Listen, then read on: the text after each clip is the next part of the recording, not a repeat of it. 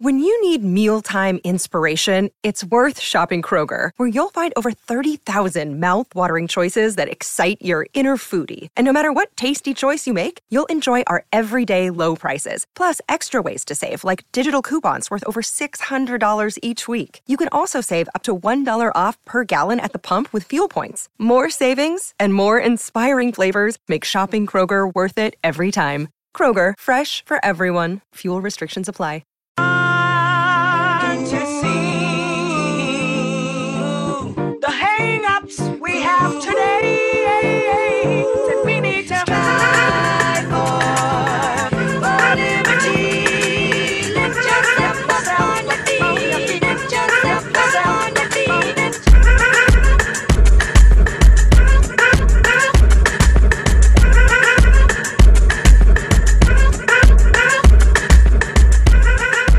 Welcome into episode 191 of the Sources Say podcast, your go to Kentucky basketball and recruiting podcast on the growing KSR Podcast Network. The Sources Say podcast is presented by our good friends at Justice Dental. You can make an appointment at one of two Lexington locations. That's on Wellington Way and Blazer Parkway. Now is a great time to schedule your dental cleaning.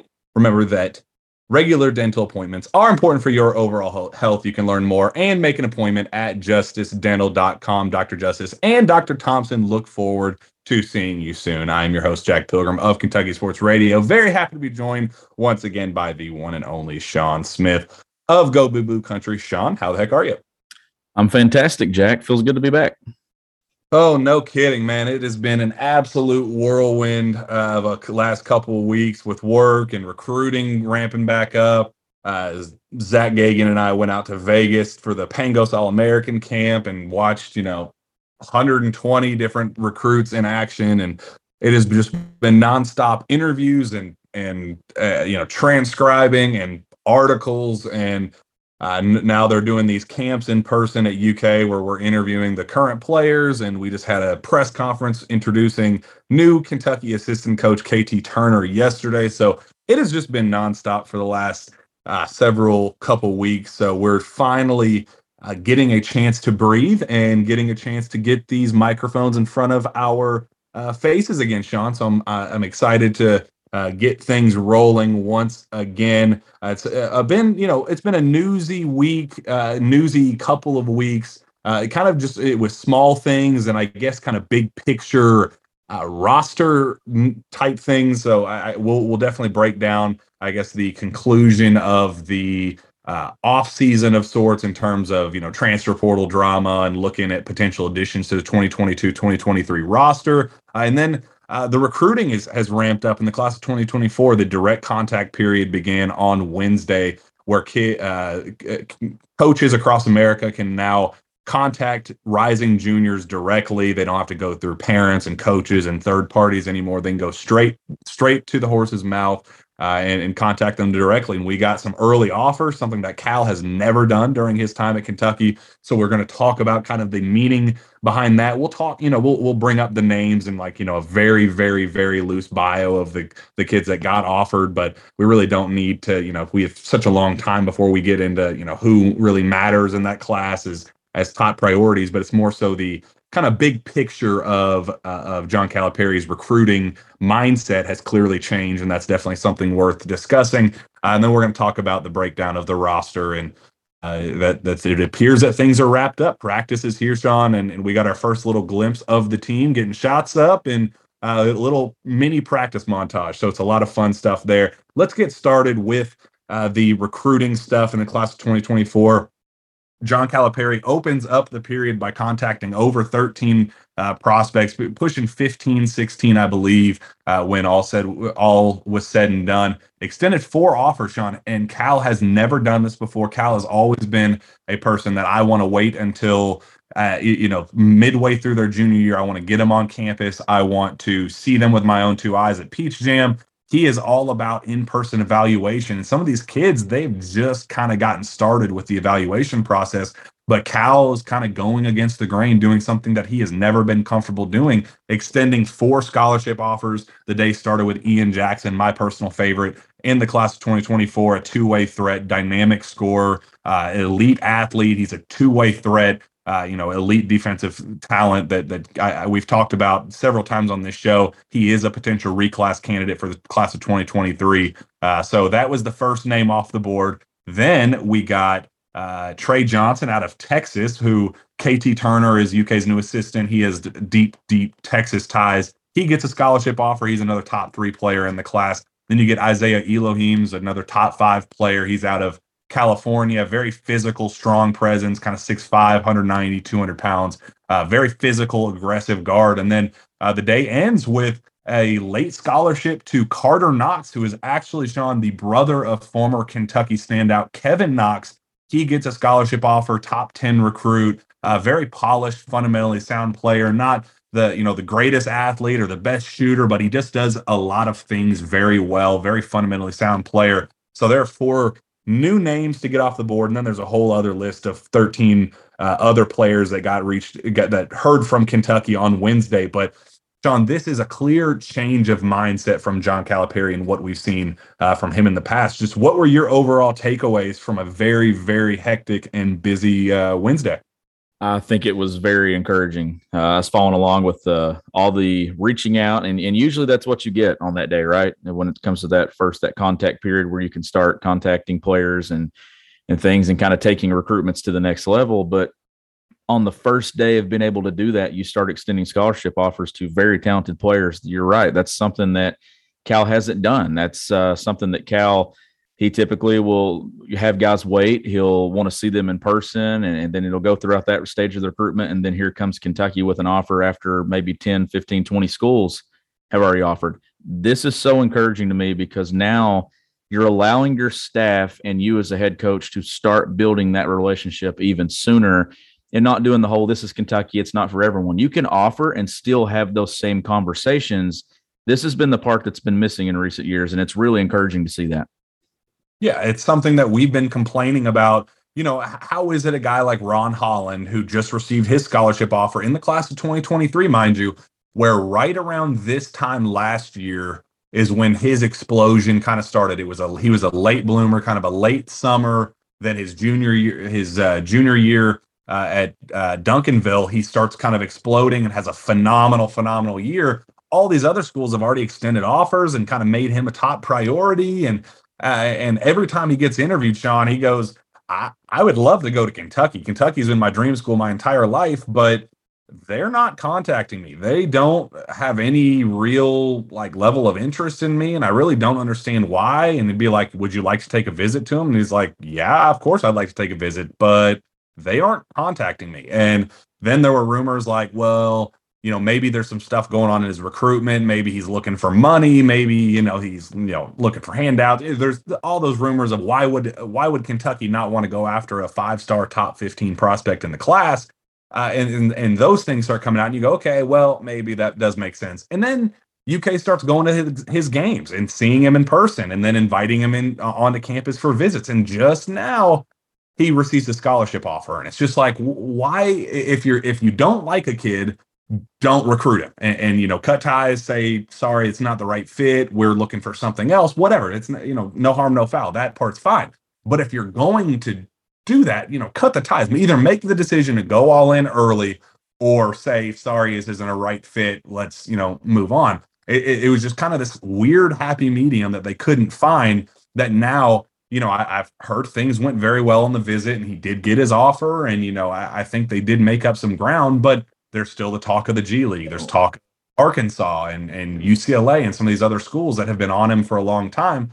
So it, that part has just been very frustrating, and I think Powell went out of his way to kind of change that mindset. Uh, especially he goes out and reaches out to 15, 16 kids, and that's exactly what Kentucky fans have been wanting. You you brought up a great point. It's not about picking and choosing, okay, these are our five guys, and these are the only ones that we're going to be recruiting this entire time. You can cast a wider net as time goes on, as more pro- prospects develop. You don't have to tie yourself down to just a handful of kids from the start. You can cast a wide net and tighten things up down the road, or you can kind of start wide, get big, and then tighten things up. There's no and as you build that relationship right with these recruits and their families you get to know them on a more personal level and if you see hey this isn't a fit you can easily just pull yourself out of that and just just back away from it if, if something pops up that's a red flag you've extended an offer. You, we all know that offers change, right? Like uh, a kid will have an offer, and next thing you know, it's not a committable offer, or the the team's no longer involved. Like that, that is the thing. But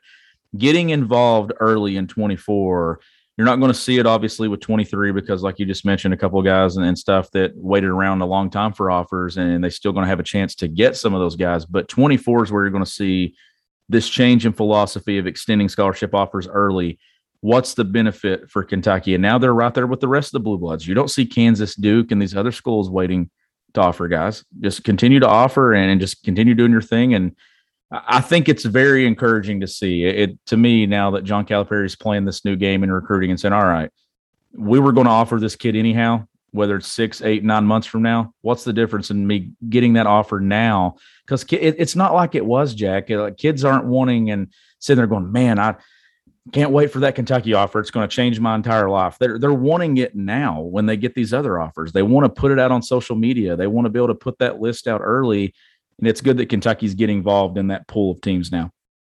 Yeah, it's the the days of Cal bringing kids in on official visits, you know, midway through their senior seasons or you know, leading up to you know, following their junior year, the summer going into their senior years, bringing kids in on official visits and kind of having this big presentation and creating this kind of hoopla with these visits the way it worked in the past does not work the same and and it's the, it's about the kids it's not even about the appeal of kentucky like the appeal of kentucky is still there it's not like they've lost the the you know kind of the the gold standard and yeah like they've lost some some you know some of that footing and other schools have caught up but kentucky's still kentucky it's still a blue blood program and their offers are more significant than some others but it's not about the offers themselves it's about the establishing relationships early and making initial contact and and kids wanting to feel wanted. Uh, the, how many times did we see you know ron holland was the perfect example. He's sitting there and you know talking about uh, you know yeah i'd like to go to kentucky but they're not reaching out to me. They might be reaching out to my mom but i'm really not certain. It's just kind of a weird relationship. And then the very next quote is yeah, Eric Musselman calls me every single day and makes me feel like the most wanted person on the planet. It's it's about that feeling of being wanted, not necessarily you know whether you have an offer in hand or uh, you know it's just it's just about relationships, and that's something that I think uh, has kind of lost track at Kentucky in, in recent years.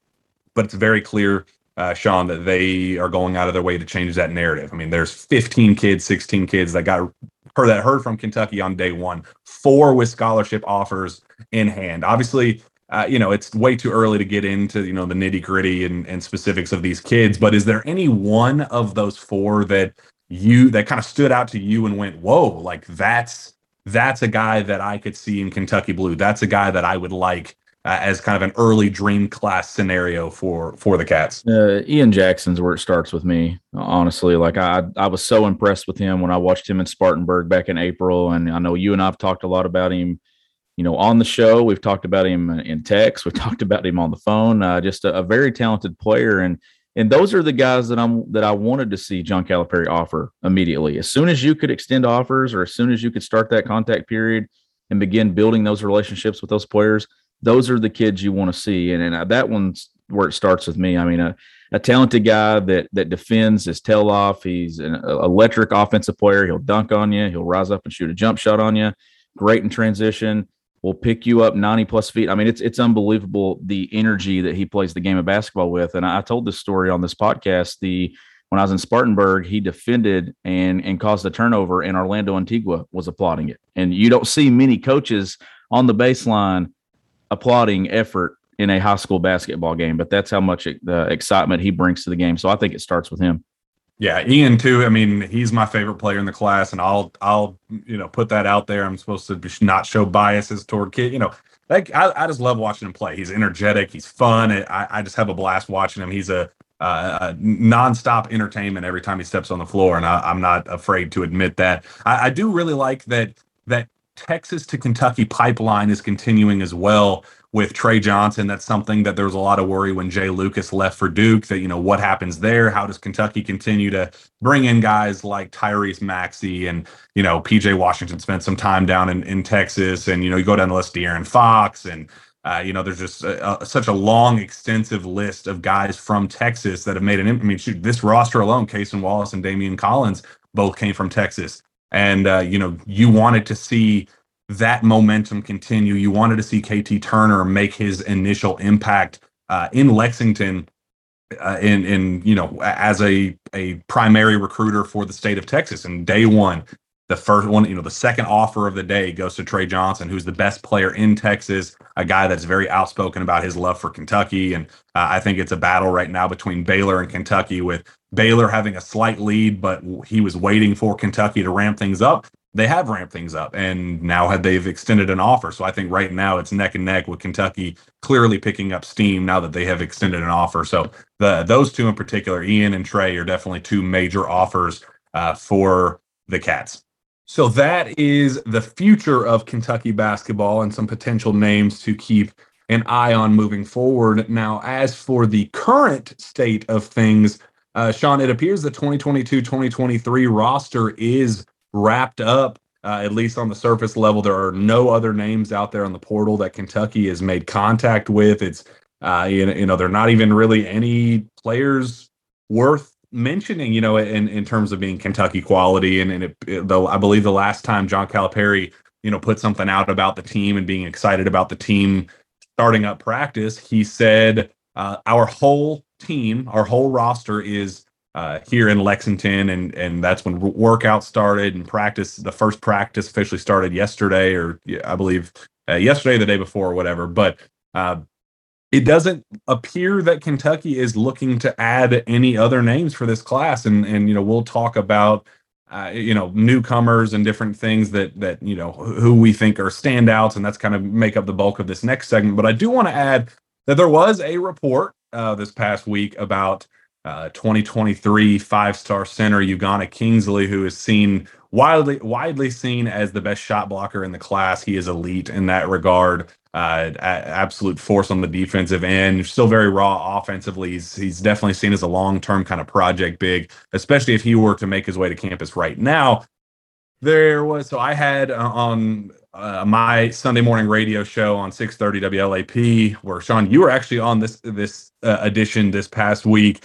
Uh, we had Travis Branham on of 247, the best in the business for my money. I think he's uh, you know, from on a national level, I, I, yeah, I think he's developed to just such an incredible uh, database of you know uh, of a network and and what he says is essentially gospel at this point. So he goes on live radio with me, and I ask, you know, what about the class of 2023? Aaron Bradshaw is uh, on campus right now for an official visit. UK is going after Ugonna Kingsley. They're you know they're going after Dennis Evans and maybe Isaiah Miranda. Like what what what is Kentucky doing for the big class in 2023? And Shawn Travis throws this out there out of the blue and just says uh, yeah, Kentucky's in a great spot with Ugonna Kingsley. Be on the lookout for a reclass to 2022, uh, like in the next couple of weeks, in Kentucky being the spot. And it was like, where the hell did that come from? Like there was talk about a reclass in the last several months with him, but that kind of got quieted, you know, pretty hush hush with that uh, in recent months. And then he just kind of brought it out of nowhere that Kentucky was a very uh, possible like you know landing spot for him. Uh, and then uh, after I, I so I, I, transcribed some of the quotes that he gave. I wrote an article about it, and it got loud very quickly. Kind of got like 300, 400 likes or whatever, and, and the vo- the news spread rather quickly. Andrew Slater, who is the most connected person in basketball, and for my money, uh, I I think you know in terms of insiders and knowing just think being three four steps ahead of everybody else uh, for my money, he's the best in the game at, at what he does. You know, obviously different than being kind of a, a recruiting expert and you know an analyst. He's kind of a behind the scenes, in the shadows type guy. He knows everything, and he goes out there and says, uh, "Ugonna Kingsley will not be reclassified to the class of 2022." So it was like, huh, that was a little bit of a buzzkill for some fans that were ex- excited about the possibility of adding Ugonna. Uh, and then I spoke with somebody um, just that would know Shawn and you know you know who I'm talking about and uh, it was made clear that you know just let's just kind of let things play out the way they need to play out and I think that the the way to uh, address that that we can you know just don't need to dive too much into it but let's just kind of plan as if the roster is set as is. Um, what are your thoughts? What do you think now that where there's not they're not going to add another sharpshooter off the Grandison's going to Duke, so you're not going to get a 41% threat from deep that he was. What are your thoughts on the current state of things? Assume Ugonna does not end up at Kentucky and, or for, in the class of 2022, and things are set as they are right now.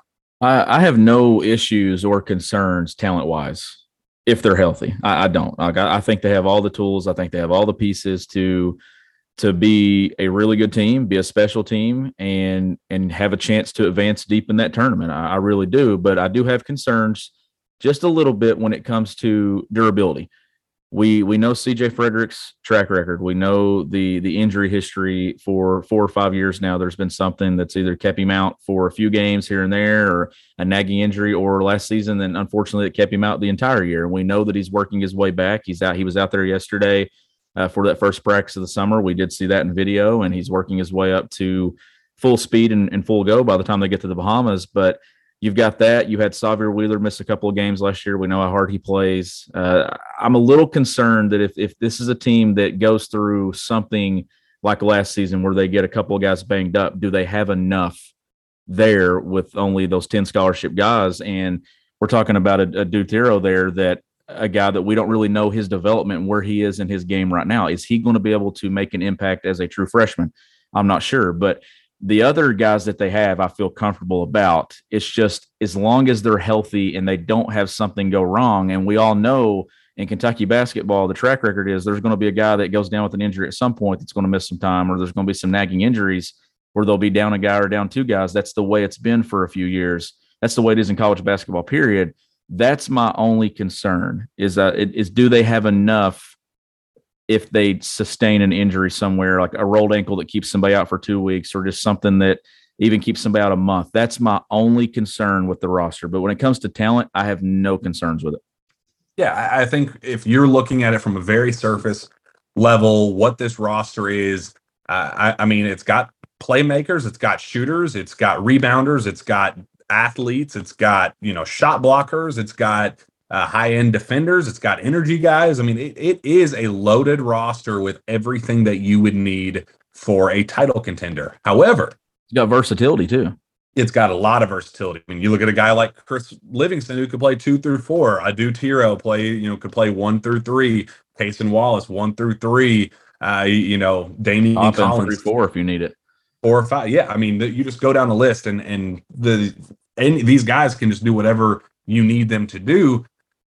However, injuries, like you said, they are they, they happen. And uh, you know maybe with the new strength and conditioning coach they keep hyping him up and posting you know pictures of him. Maybe that changes things. And you know i know kyle tucker put a report out there that said that uh, there was a whole research institute of you know strength and conditioning uh, you know a, a, program that kentucky didn't even utilize under uh, you know, Rob Harris, which is something that really I don't know how that happened, but there's a whole other side to this program that uh, Brady Welsh, when he came, when he came in, basically said, "I'm going to utilize this. I'm going to use all of my resources available to me to make sure that these kids are healthy, that they keep getting stronger, that they're conditioned well, all these things. So maybe that that does help, and that makes me feel a lot better about the thing. Uh, you know, this this team as a whole. However, Injuries happen, rolled ankles happen.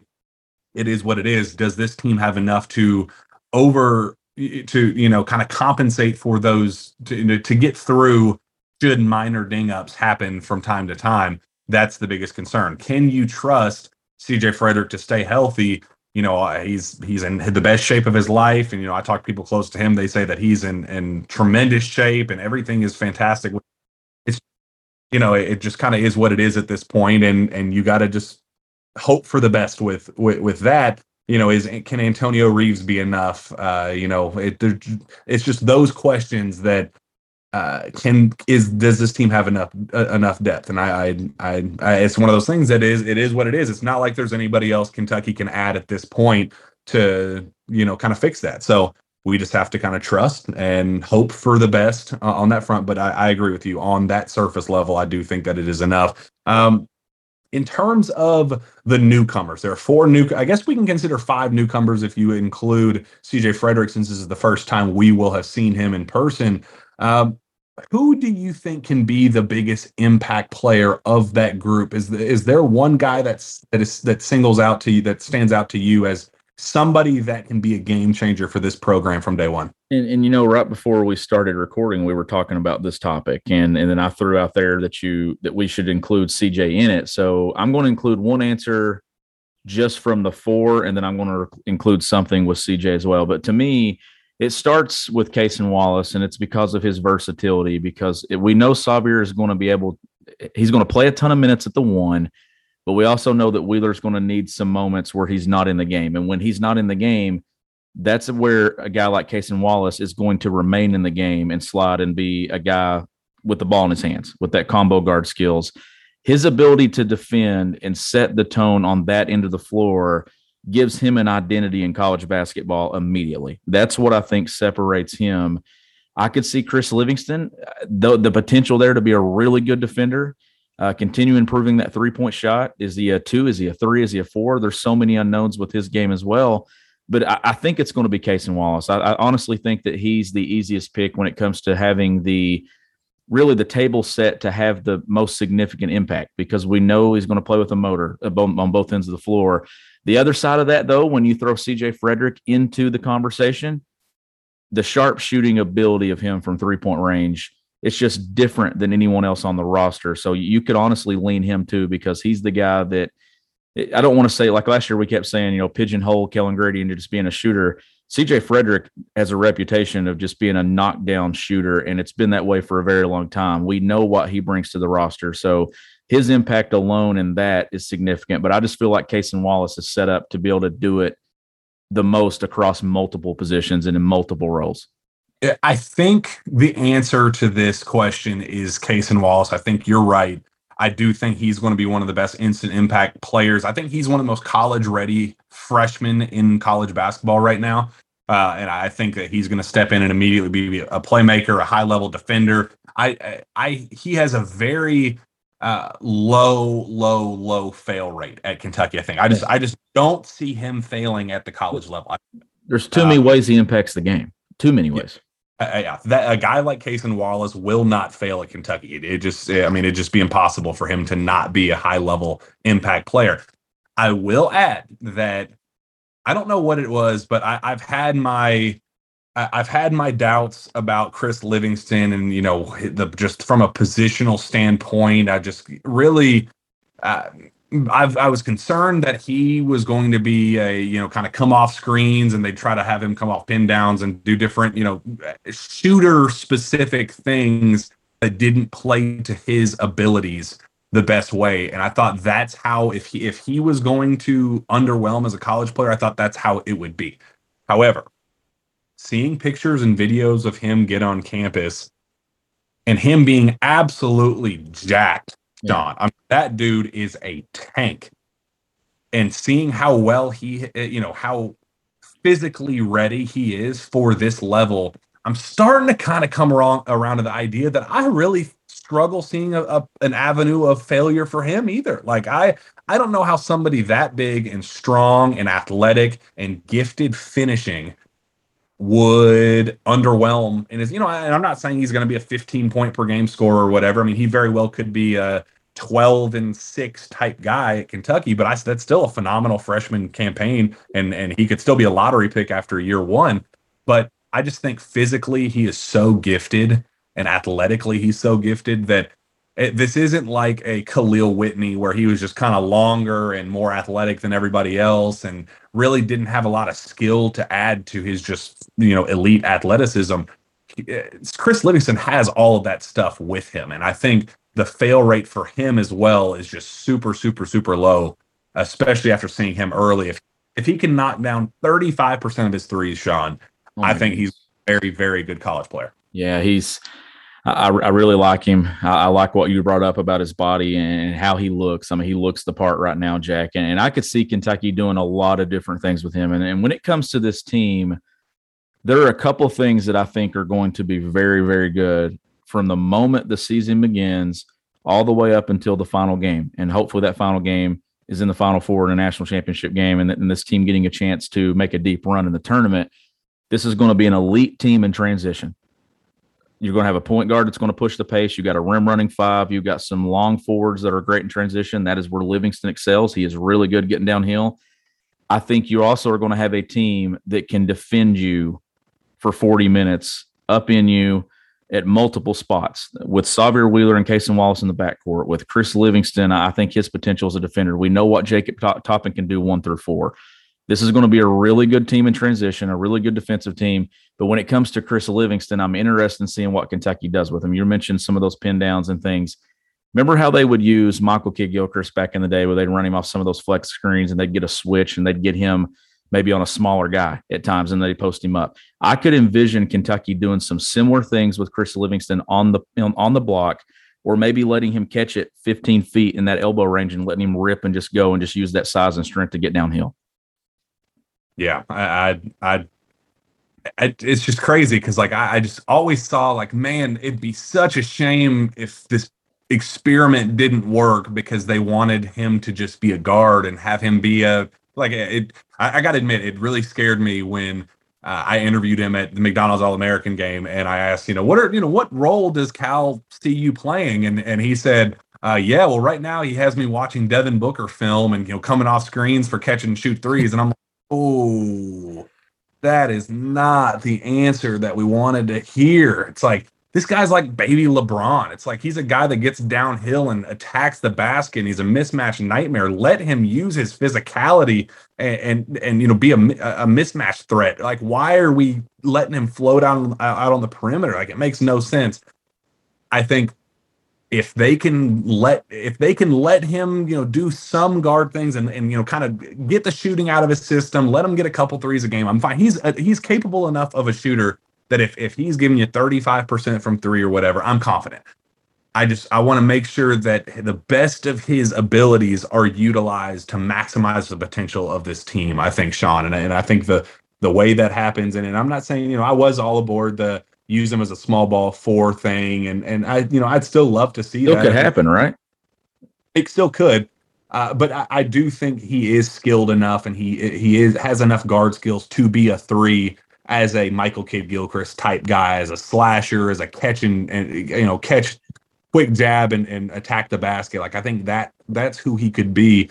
Uh, just just you just play to his strengths. You know he can knock down shots, but just don't make him a a shooter. You know I, I just I want to make sure that he's used right in the system because he does have star potential, especially as a college basketball player.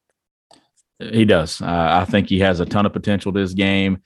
I think that's the the difference that I, feel with this team coming in is last year's roster. When you, when you looked at the freshman class, uh, we know what Ty Washington was. We we talked about Daimion Collins and Bryce Hopkins, but the the message all along last spring through summer was that Daimion wasn't going to be able to make an instant impact, a significant impact, but his long term potential was there. To me, it's a little bit different with these two at the top headlining that class. It is, you know, that they have the tools and the athletic ability and the talent to, if it works out, it is one season in Lexington, and you got two more NBA draft picks that are going to be possibly first rounders, maybe even some lottery picks. I mean, that, that's the difference in this class coming in. And then you got the experience of a Cousy Award finalist who we're going to get a chance to interview tomorrow.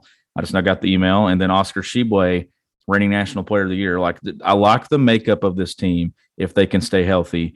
Uh, you were mentioning Chris Livingston. If, if they run him some small ball four, Uh, maybe there's an opportunity there when when you've got a guy like Reeves who we've not talked about yet. You've got Fredrick that can stretch the floor. You've got a guard that do you slide him in there at the four spot just to, to look at it. And the thing that John Calipari is going to have the luxury of doing right now is he's going to get looks at this live in August. That's going to be the difference. And that, that to me, this is a team that you want to see early. Get some things answered three months before you play your first game. I, I think that Bahamas trip is really going to be good for this team and it's going to answer some things and we'll have an idea of what it's going to look like in November.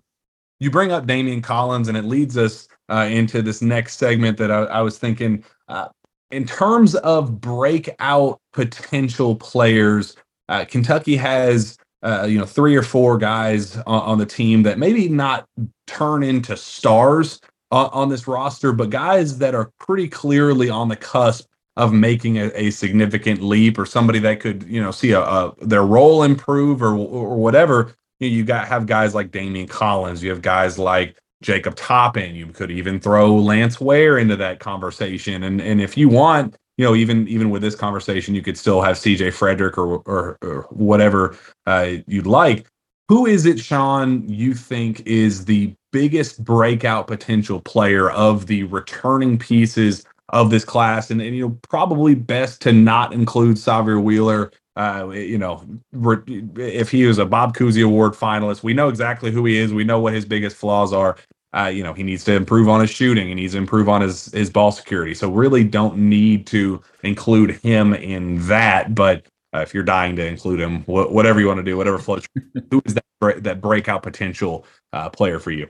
Well, we've been talking ever since he got to Kentucky that that Jacob Toppin, you know, had a ton of potential and could end up being an NBA player someday based off athleticism, his ability to defend one through four, his athleticism, and all those things and I think that he's probably the easiest pick to me, just because his role is going to be, you assume, bigger, right? This season at the four with no Keion Brooks there, and, I feel like if if Jacob Toppin had played the minutes that Keion played last year, maybe his numbers would have been maybe better than Keion's were if if he had been given those opportunities. But to me, I feel like the guy that's actually going to reach some of that potential, that NBA potential, it's going to be Daimion Collins. And, the reason being, Jack, is because they're going to have to have him. He's going to have to play some minutes, whether it's at the four or at the five behind Oscar Tshiebwe. And we know that he's added some size. He does things on this roster that other guys can't physically do with his ability to fly above the rim uh, his length and his and his reach and stuff defensively to to affect the game on that end of the floor. I, I feel like that those things and some of that untapped potential that had NBA guys and, and where he was rated coming out of high school, I feel like you're going to see that as a sophomore with a year in college basketball now moving into another season. I, I feel like that his potential is just different than Toppin's potential, but I, I could see both those guys breaking out. But I'm going to go Daimion Collins.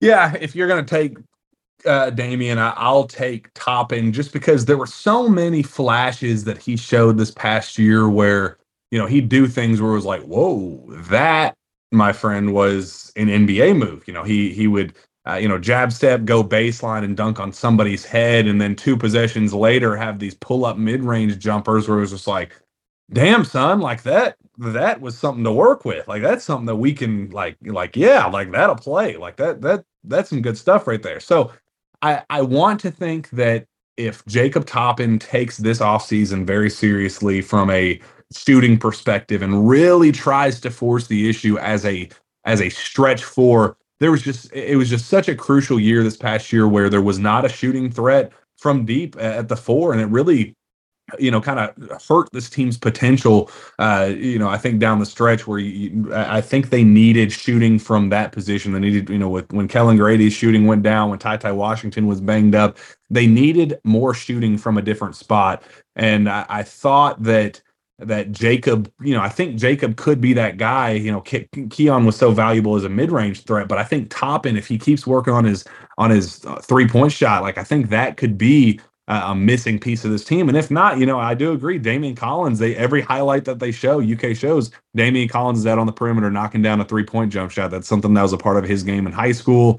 Uh, it's just you know a confidence thing, and and you know Cal's confidence in him to go out there and, and knock him down. That's half the battle too. So I, I think they need shooting from that position this season, and I think Jacob Toppin showed enough flashes that I think he can be that guy uh, and if if nothing else, as a defensive threat, his versatility, he can play multiple positions. Like that's a guy that uh, I think is uh, he's a breakout candidate to not only be a you know a starter and a, a high level impact guy, but I think he could be in the first round draft conversation if he shows that he improves enough as a as a as a shooter from that position.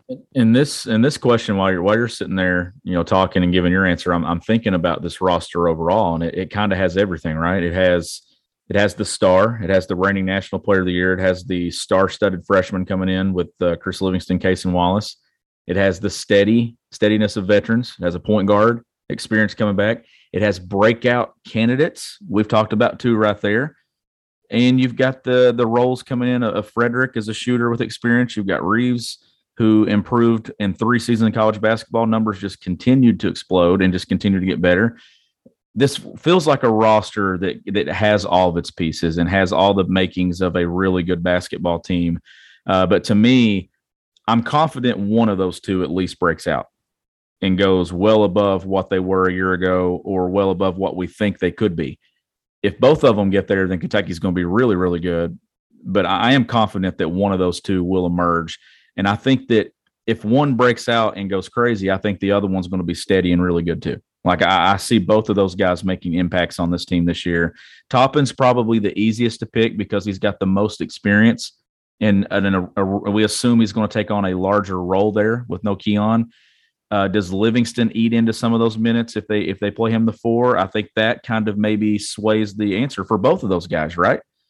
But to me, Daimion Lance got a lot of minutes last year behind Oscar. I still think Lance will get those opportunities, but I think John Calipari is going to in the Bahamas throw Daimion Collins in there and then early in the season too and kind of force him into that role because I think that he knows that they're going to need that length on the back end. Yeah, it's kind of interesting. You want to kind of throw Chris Livingston in there because uh, of you know everybody is has viewed him. Yeah, he has some star potential, and he was a former top five recruit before you know kind of slipped a little bit late. Like he has shown that potential, but I kind of fit him in that breakout candidate category too because of his role where you don't necessarily expect him to come in and be a, a high level starter from day one. Uh, you know, just because of some of the things you've heard about his game, you know, the stiffness and the uh, you know, shooting inconsistencies and things like that. Like I very much think that a, you know, one off season in the, you know, John Calipari camp essentially and and you know under the strength and conditioning program learning to adjust his body getting himself in yoga classes to work on that stiffness like i, I think an off season uh, for him, I mean, could present a major breakout from the end of his senior year at Oak, Oak Hill to his freshman year at Kentucky. I, I want to throw him into that that group as well. I think that's fair. Uh, I really do, and and it's still early. I mean, it's June. We've not been in those practices. We don't know what happened yesterday. I mean, we obviously have reports and some conversations. We have a highlight video. We get uh, we actually get to see them in action in less than two months, which is really cool. But I think I can see four starting spots already kind of what they're going to be. I see Wheeler at the one. I see Cason Wallace off the ball at the two. I'm going to throw Jacob Toppin in there at the four because here's why. He's waited his time and he's worked his tail off. And I think he's ready to kind of take that spot early on. And then, of course, Oscar Tshiebwe at the five. The question is, who's the three? And it all depends on how John Calipari wants to play and wants to start games. I could see it being a number of guys. You could see it being Fredrick playing two three. You could see it being Reeves. I could see it being Chris Livingston. Uh, there's a lot of different ways. I mean, is it Daimion Collins at the four and, and someone else at the three? I, I don't know. Like, but it, it, feels like that four of those are just about surefire places that the guys, the pieces that will start. It's where does Kentucky go with the fifth? Man, some tells me it's going to be CJ Fredrick. Man, like I, I, I think that the transition from Kellan Grady to CJ Fredrick is just almost too, it just makes too much sense. And I think the comparison between Davion, uh, Davion Mintz and Antonio Reeves makes too much sense. I mean, a, spark plug score that you don't want to rely on a guy like Antonio Reeves coming from Illinois State to be, you know, handle the bulk of the scoring load. But you can lean on CJ Fredrick to handle the bulk of the shooting load. And I think that's clearly something that that plays in Kentucky's favor, and I think that plays in CJ Fredrick's favor. That they already had the path for Kellan Grady. And, uh, when I interviewed uh, CJ just last a couple weeks ago at in Louisville at one of his pro camp stops, he brought up the uh, you know the, the idea that he saw uh, Kellan Grady play all year long and saw the way he was used and saw his role and saw how many open shots he got, and he was like, looking at himself and watching film going dang i'm going to have a, an absurd amount of three point sh- you know three point looks throughout the year. And he said like i got giddy watching the film and seeing it from you know he was like it's never a blessing in disguise to miss an entire year due to injury but there's something to be said about seeing how many shots Kellan got up you know he'd make seven eight threes in a single game uh, he was like, you know, I know I can step in and make those same shots that Kellan was making. So I think just from a pure role standpoint, I, I kind of lean CJ for that reason, just because of how well things worked this past year with Kellan. I like that, and and I think a lot of people would like that, right? You you fell in love with the three perimeter players last year. I, I like that look for Kentucky. Uh, CJ is a steady steady piece, Jack. The the thing to me, the thing that makes CJ Fredrick so impactful and just so useful when it comes to him being on a on this roster, it's not just his ability to shoot the three it's his ability to value possessions in the basketball too. He did not turn the basketball over. I, I want to think that I added up one time it was maybe 10 turnovers total during his sophomore season at Iowa where he played a ton of minutes. John Calipari values guards that can take care of the basketball. He values players that can take care of the basketball. Any coach does. That might be the difference maker, especially early on. And then you get the roster going. But it, I think what's going to happen, they're going to go to the Bahamas it's going to be really good, then it's going to look iffy, and then it's going to look good. It's going to look iffy. And the reason being is John Calipari is going to run a different starting lineup every single time Kentucky takes the floor in the Bahamas because he's going to want to see different combinations of teams. He's going to want to see Fredrick maybe there with that group. He's going to want to see Livingston or someone in there. That's the luxury you have when you get to do the foreign tour every four seasons. You get a live look at your guys against someone else and it helps you answer those questions before you even get into the exhibition schedule in October and November. Yeah, and you bring up, you know, the the way CJ takes care of the ball. I also understand that he defend he defends his butt off. He works hard.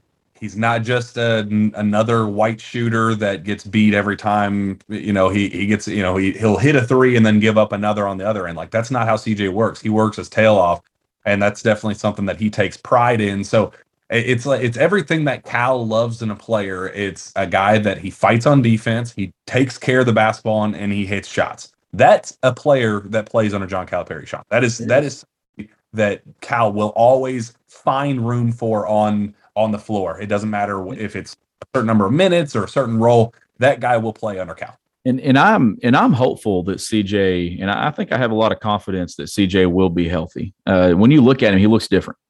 Like his his body has significantly changed. I think he's been I think he's been taking care of himself. I think he's really worked hard to get back to where he is. Uh, we know him and Blair Green have both been going through that recovery, and she's back on the floor. I saw some stuff today from the women's basketball program, so you know it's it's been good to, for him to for them to have one another and get through that. So I I'm really pulling for CJ Fredrick, and, and you remember when he committed to Kentucky last year and we talked about this. It was a big deal because I, I kept seeing beyond last year. I said, this is a guy you could have in your program for three years.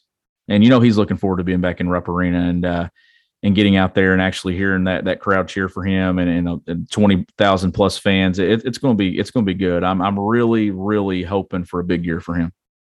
Absolutely. Let's wrap up with one final thought uh, the official announcement has been made about the Big 12 SEC Challenge. Kentucky will take on once again, Shawn, the Kansas Jayhawks in what seems to be an every year affair at this point. Kentucky will take on Kansas.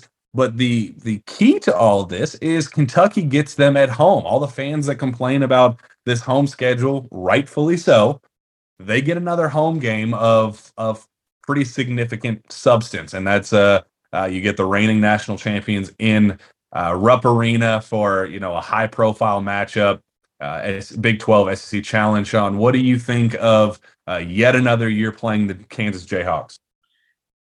Uh, no surprise, right? Is it is it eight of the last nine seasons that they Some, played, if I'm not mistaken? And it's either been in the Champions Classic or it's been in the, the SEC Big 12 Challenge. It, it just feels like it's always going to be Kentucky, Kansas, and I'm fine with that. Like I'm I think it should be just a permanent opponent, whether it's in a classic or not. Just just play. Go go to Allen Fieldhouse. Not even have it on neutral floors. Just do home and away with Kansas every year. I mean, the fans love it. Uh, fans obviously have a right to complain about the home schedule, but at least they're getting this one in that season ticket package this year. You're getting this one and Louisville both uh, at Rupp Arena. So it's two very good home games. I'm a fan of it. You got the defending national champion walking in. You beat them by 18 on their home floor a year ago. So do you beat them by 36 this year? I don't know. Maybe. I'm just kidding. Uh, no, I, I, like it. I, I like it. I, I, would love though for the SEC Big 12 Challenge. I still want to see Kentucky go on the road to Baylor And as uh, as a guy, and, and me and you that cover this program, we're all the time talking about the cool things that we get to do and the cool places we get to go see. I went to Texas Tech a couple years ago, a great environment with Kentucky walking in, a place where Kentucky never goes. I love to go to Texas. I'd love to go to Baylor, some of these other uh, the, these SEC and the Big Twelve, the Big Twelve schools and stuff in that challenge. But hey, anytime you can match up and you get Kentucky and Kansas, you can't complain. Yeah, and you know, especially following the disappointment of the NCAA tournament and the St. Peter's loss, and how we had to go through and watch North Carolina and and and and Kansas duke it out, and it's just as frustrating as that was to see on the surface, you know, on the surface, to you know, teams that Kentucky beat so soundly during the regular season, watch them compete for a title. You get the chance to kind of reset that narrative, and and kind of it, it'd be an early opportunity for Kentucky to do that. I think that's going to be a lot of fun uh, to to host the national champion in your in your home venue. Show that you belong once again, and and you know get that win record back. And I mean, it's it's there's there's a lot of really cool storylines that go into this matchup that I'm really looking forward to, Shawn. And it's uh um yet another good home game. I know that's something. When the Duquesne game got scheduled, everybody got you know started flipping their stuff and uh, I'm excited that uh, we get good good scheduling news this time around instead of uh, disappointing news. Yeah, and it's a schedule that probably going to hate the home schedule overall, especially early on in November. I mean, Kentucky fans are never going to be a fan of of who John Calipari brings in there, but it's a schedule overall non-conference that you're starting to look at and see. Okay, there's some really good opportunities for Kentucky to get what we assume will be quad one wins. We know the net rankings and everything when it comes out will fluctuate and go up and down. But you got Michigan State in the Champions Classic, you got UCLA in New York in the CBS Sports Classic, you got a neutral site and matchup with Michigan in London, and then you go through and now you've got Kansas and Louisville. I mean, there's a lot of marquee games there and matchups in the non-conference schedule that honestly, as a Kentucky fan, I would be excited about. I know I'm planning to make the London trip and and do that game and uh, always love the New York trip. Like there, I know that it's not games at Rupp Arena, but Kentucky certainly will be tested and have opportunities to build a resume before they get into a league that is just going to continue to get better and better. I will make a prediction now. Kentucky will play Arkansas home and away this season. You won't have to worry about that. And it, it's crazy to think that I think that is it only happened one time since like the 90s. I know it was a crazy statistic that popped up this year where they hadn't played Rupp Arena and at uh, Bud Walton in the same season, maybe, but maybe once. And I believe it was the year that Arkansas beat them twice, the year Kentucky went all the way to the title game. I think so. Yeah, because that was the James Young block out or the uh, he didn't box out. What's what's his name in the final step back dunk? Yeah. Oh gosh, it drove me nuts. So, so to think, me, if you're a Kentucky fan, you're you're hoping for a home and away with Tennessee. You're hoping for a home and away with Arkansas and probably Auburn. I think that I think those are the three in there as well uh, that you get. And I, and I know Kentucky fans are probably like, no, I'd, I'd love. Some people are probably thinking, well, I'd love to have the schedule like Auburn had last year or, or something like that, where you don't have to play all the tough teams home and away. When you're trying to build a resume for the NCAA tournament, throw out winning the SEC regular season championship. You build your resume, you don't worry about it. And, and that's what I want to see and this schedule, I think, is going to have a lot of loaded matchups for this Kentucky team. And uh, that's another episode for itself, though. We'll we'll be definitely breaking down schedule as it develops, and we'll probably see it sometime, probably sooner this year. Last year it was a little bit later. I, I think we'll get it sometime in August. Well, Shawn, that wraps up this edition of the Sources Say podcast. I'm glad that we were finally able to get you know throw on these headsets again and and get recording. We'll keep this uh, moving forward, every little tidbit of news that comes out, we'll do it. Even if it's a little 15 minute show, who cares? We just got to talk about the news. Uh, so yeah, I am uh, looking forward to the next one already. We have Bahamas coming up. We got you know games. It, it's going to be a whole lot of fun here, Shawn, and I'm very much looking forward to it. Yeah, we still don't know if we're going to the Bahamas yet. We have no idea, right? Like, who knows? Oh, goodness gracious. Well, that wraps this one up. Why don't you tell fans where they can find your work? You can find my work at gobigbluecountry.com and you can follow me on Twitter at gbbcountry. You can find me on Twitter as well at Jack Pilgrim KSR. Reach out to me via email at jpilgrim at KentuckySportsRadio.com. That will be back next time for the Jam Packed Sources Say podcast. We will see you next.